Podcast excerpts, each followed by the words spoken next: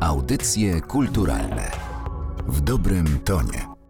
Dzień dobry. Miło mi się spotkać z Państwem po raz kolejny, tym bardziej miło, że dzisiaj mówić będziemy o projekcie szczególnym. Projekcie szczególnym w historii polskiego wzornictwa i projekcie szczególnym dla mnie osobiście, takim, z którym łączy mnie wspólna historia dawna, takiej mojej pracy badawczej, która w przypadku historyka designu w Polsce to jest taka praca na poły, powiedziałabym, detektywistyczna. Projekt, o którym dzisiaj będziemy mówić, spotkałam wiele, wiele lat temu i pierwszy raz jak go zobaczyłam, zobaczyłam go na żywo, na targach sztuki, gdzie prezentowane były obrazy, rzeźby, inne dzieła sztuki i on sobie tak po prostu stał w rogu. I to była taka współczesna wersja, wykonana wtedy limitowanie pewnego fotela. Ja zapytałam, co to jest za projekt, czyj? I usłyszałam, że to jest, a to tutaj takie wcielenie takiego malarza polskiego, no więc od razu błysk w oczach.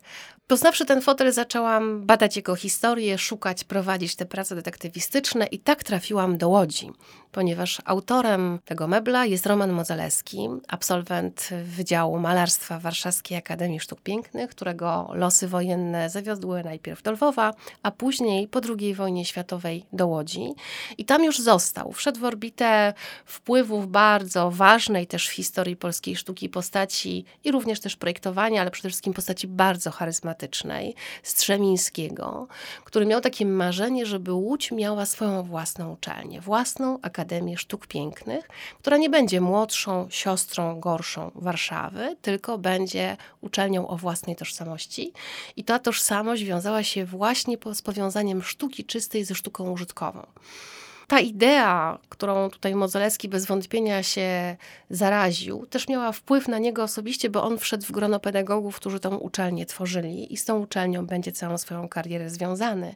Natomiast Strzemiński wymagał od zarówno studentów, jak i pedagogów, żeby niezależnie od tego, co jest tą ich pierwszą miłością i to, co robią zawodowo, żeby co roku podejmowali jakieś zadanie z innej dyscypliny. I tak też zaczęła się taka droga i pewne eksperymenty u Modzelewskiego. I tak zaczęła się też historia jego mebli, których wykonał tylko kilka modeli. Pierwsze to były eksperymenty ze sklejki na konstrukcji metalowej. I tutaj, proszę Państwa, w Warszawie w 1957 roku odbyła się bardzo ważna wystawa, druga ogólnopolska wystawa architektury wnętrz. I ten malarz dostał drugą nagrodę w kategorii mebli indywidualnych za eksperymenty nowoczesne ze sklejką materiałem, który jednak oszczędza masyw drzewny. I to w zasadzie przeszło bez echa, zarówno wtedy, jak i później w historii.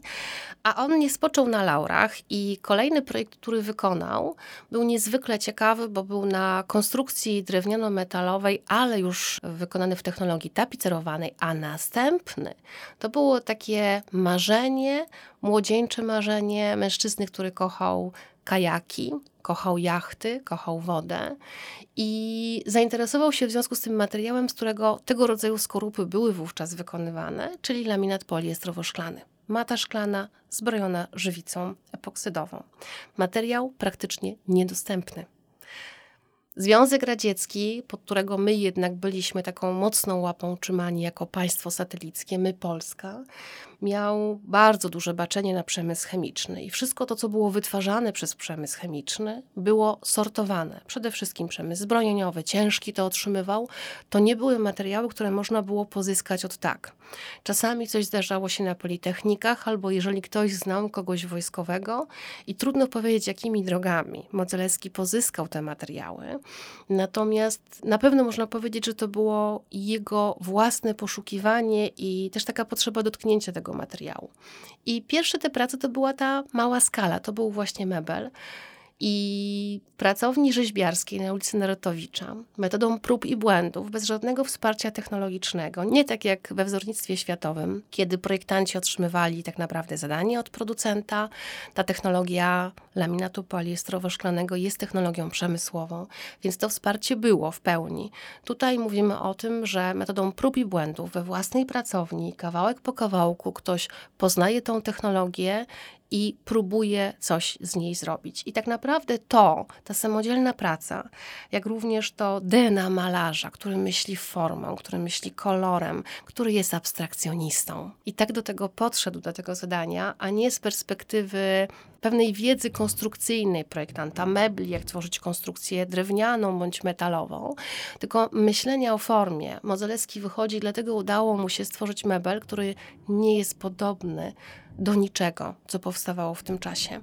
I fenomenem jest to, że on nie jest podobny nie tylko do projektów tutaj powstających w Polsce, ale też i ogólnie we wzornictwie światowym. Technologia, której opracował fotel Modzelewski, jak i wszyscy inni, którzy w latach 50. z laminatu poliestrowo-szklanego robili meble, to była technologia taka jednowarstwowa. W dużym uproszczeniu, tak żeby Państwo to poczuli i zobaczyli, potrzebujemy zrobić taką jakby rzeźbę, która jest negatywem, na którą położymy warstwę maty szklanej, którą będziemy przesycać rozrobioną już z odczynników żywicą epoksydową. Potem kładziemy kolejną warstwę maty szklanej, znowu przesycamy. Staramy się to robić jak najdokładniej, żeby było jak najmniej bąbelków powietrza, bo one potem mogą spowodować pękania skorupy. I tak układamy kolejne warstwy. Szukamy odpowiedniej ilości, jak najcieniej, bo ekonomia i oczywiście pokaz możliwości nowej technologii, ale też na tyle grubo, żeby skorupa była stabilna, bo to nie jest rzeźba, tylko to będzie użytkowy mebel. I to zawsze powodowało, tak odróżniamy też meble IMSów, którzy tutaj byli pionierami, te meble produkcji dawnej, te meble vintage, że jak ściągamy to, potem obcinamy tą formę, szlifujemy i lakierujemy, to tylko jedną stronę można było idealnie zeszlifować i po polakierowaniu jest taka pięknie płynąca i gładka. Ta druga strona zawsze będzie lekko chorpowata i te włókna będą widoczne. Nie da się tego po prostu idealnie zaszlifować. I potem rozpoznajemy te dawne meble i to dla wielu twórców wtedy było dosyć trudne. Najczęściej robiono to w ten sposób, że ta gładka część to jest ta, na której siadamy a od spodu jest ta chropowata. To są te plecy i spód siedziska. I robiono bardzo proste formatki. To są głównie siedziska, fotele, taka jedna formatka. Nikt nie zastanawiał się, jak zużyć jeszcze więcej materiału i zawinąć to w drugą stronę. Modzelewski zrobił to dlatego, że to mu przeszkadzało, że nie myślał jeszcze, bo nie miał tego wsparcia przemysłu, nie myślał o tym, o zużyjemy mniej materiału, tylko myślał, jaką formę chce powołać do życia i jak to, co uważa za słabość tej technologii po prostu ukryć. I w te modele vintage, one mają od sporu otwór, modele vintage Modzelewskiego, jak włożymy rękę, to tam naprawdę można tą chropowatość poczuć, a nawet zobaczyć, jeżeli y, będziemy go mieli w dłoniach i obrócimy do góry nogami. To zawsze są takie plusy i minusy historii powstawania projektu, którą odkrywamy, jeżeli weźmiemy go do rąk, jeżeli przyjrzymy się bliżej, jeżeli postaramy się go naprawdę poznać. To jest taki projekt marzenie. Modzelewski miał pełną świadomość, że to jest technologia przemysłowa. Oczywiście zainteresowanie w Polsce Polsce jakiegokolwiek producenta tą technologią graniczyło z cudem, ale pod koniec 1959 roku on pojechał do Paryża, uczestniczył w konferencji architektów wnętrz i tam miał ze sobą zdjęcia swoich mebli, tych dotychczas robionych, i tych drewnianych, i tapicerowanego, i tego z laminatu. I te zdjęcia bardzo się spodobały jednemu z pracowników, współpracowników Le Corbusier. To było bardzo duże atelier, studio projektowe w Paryżu. I tak zaczęła się taka historia wymiany, która trwała kilka lat i rozmowa o tym, żeby produkować polski projekt na licencji we Francji. W czasach żelaznej kurtyny i tutaj PRL-u, naprawdę głębokiego. Modzelewski wrócił jak to on, idealista, marzyciel.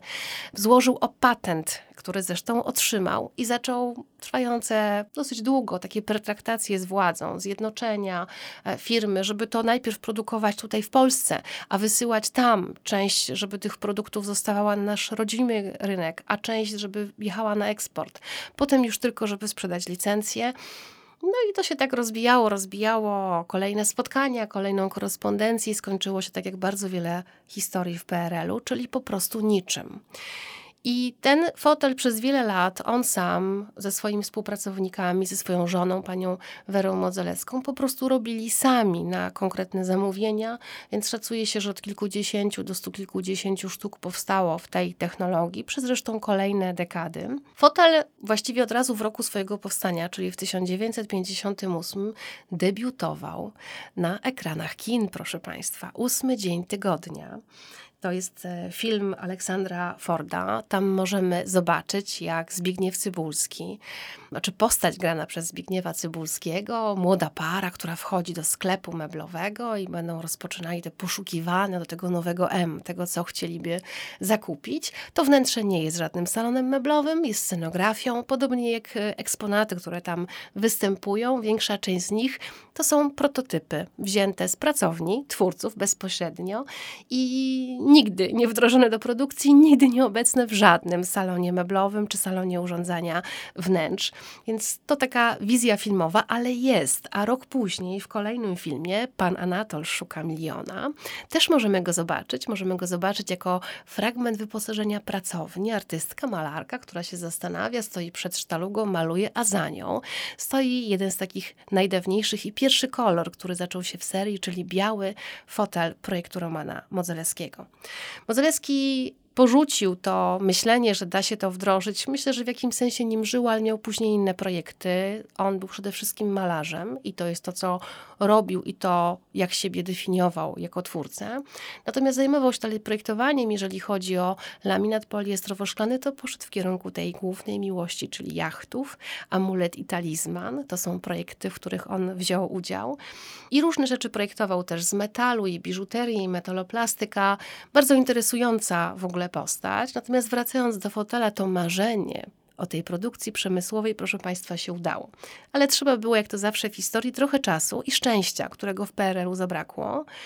Mm, w 2011 roku powstała firma, a w 2012 w lutym w rocznicę, setną rocznicę urodzin Romana Modzelewskiego debiutował fotel już jako produkt, produkt seryjny pod nazwą RM58, czyli rok powstania i inicjały jego twórcy, został wskrzeszony przez markę Wzór, którą miałam przyjemność współtworzyć razem ze swoim wówczas studentem Jakubem Sobiepankiem, który na moich zajęciach kilka lat wcześniej, na zajęciach z historii projektowania w Polsce, dowiedział się w ogóle o istnieniu takiego projektu i który, tak jak Roman Modzelewski miał swoje marzenie, tak Jakub Sobiepanek miał swoje marzenie, żeby taka firma, która przywróci dawne klasyki, a ponieważ ponieważ ja na zajęciach też nieraz tak mówiłam i właśnie powiedziałam i tak się trochę spotkaliśmy w tej idei i po paru latach zaczęliśmy obracać to w czyn. Także po tych wielu latach możecie Państwo fotel, już nazwany RM58, spotkać w wielu domach. Myślę, że może u swoich znajomych Państwo spotkali. Można go spotkać w wielu budynkach użyteczności publicznej. Można go zobaczyć oczywiście na łamach prasy, nie tylko polskiej, ale i zagranicznej, a przede wszystkim można go kupić. Ten fotel w latach 60. wystąpił też jeszcze w innym filmie, Gdzie jesteś Luizą? To jest taki film czarno-biały, science fiction. I tam główny bohater jedzie samochodem autostradą i nagle na środku tej autostrady, w takiej zupełnej pustce, widzi kobietę. Kobietę, która siedzi na fotelu siedzi na czarnym fotelu Modzelewskiego. On wychodzi do niej, zatrzymuje się, wychodzi, zaczyna się taka rozmowa i żeby Państwu nie spoilować, co tam się właściwie wydarza, ale sama ta konwencja, cała ta historia, ten fotel, który tam zostaje i to pytanie też tego bohatera, skąd pani to wzięła? Bo faktycznie ten fotel jest tam niczym jakaś istota nie z tego świata. Dzisiaj nie musimy sobie już zadawać pytania, skąd pani to wzięła. Możemy ten fotel, tak jak Państwu powiedziałam, spotkać w naszej codzienności. Fotel Modzelewskiego to jest projekt, który jest takim stykiem sztuki, nauki, designu. Można by o nim mówić jeszcze dużo ciekawych rzeczy. Ale dzisiaj chciałabym już Państwa zaprosić na kolejny odcinek, w którym przedstawię Państwu projekt, któremu, podobnie jak naszemu dzisiejszemu bohaterowi, jedyne czego zabrakło, to trochę szczęścia. Audycje kulturalne w dobrym tonie.